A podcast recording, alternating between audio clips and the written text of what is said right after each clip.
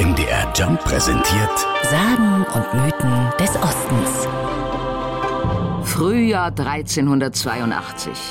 Feierlich wird die neue Oberkirche im gotischen Stil geweiht und ist nun mit ihrem gut 60 Meter hohen Kirchturm der ganze Stolz der kleinen Stadt. Die Jahre vergehen, der deutsche Bauernkrieg, der Dreißigjährige Krieg und der französische Eroberungsfeldzug. All das hat die Oberkirche mehr oder weniger überstanden. Doch es droht eine andere Gefahr. Der Kirchturm neigt sich immer weiter zur Seite. 1640 wird das erstmals schriftlich festgehalten. Aber erst vor gut 100 Jahren hat man ernsthaft versucht, den Bau zu stabilisieren und das sieht man bis heute, erzählt Historikerin Petra Wäldchen. Da hat man das Dach abgenommen, alles nochmal neu gemacht.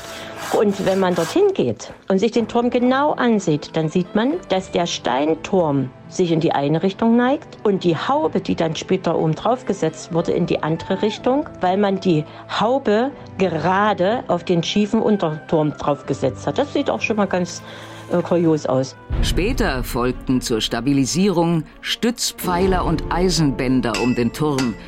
Doch das half nichts. Der Kirchturm neigte sich weiter zur Seite und musste auch immer wieder abgesperrt werden. Dass das kein Teufelswerk war, das war den Leuten erst viele Jahrhunderte nach dem Kirchenbau klar.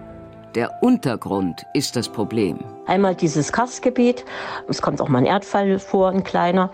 Und unter dem Kirchturmbereich, da ist auch noch Salz. Wir haben ja auch Salzlagerstätten und die sind auch noch darunter und die sorgen auch für Auslagungen. Und es ist also so eine Gipsspalte unter diesem Kirchturm, ja.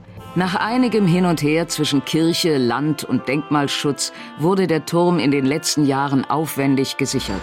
Hätte man das nicht gemacht, dann, so schätzen Experten, wäre der schiefe Turm von Bad Frankenhausen in wenigen Jahrzehnten eingestürzt. Dann hätte die Stadt Pisa wieder den schiefsten Turm der Welt.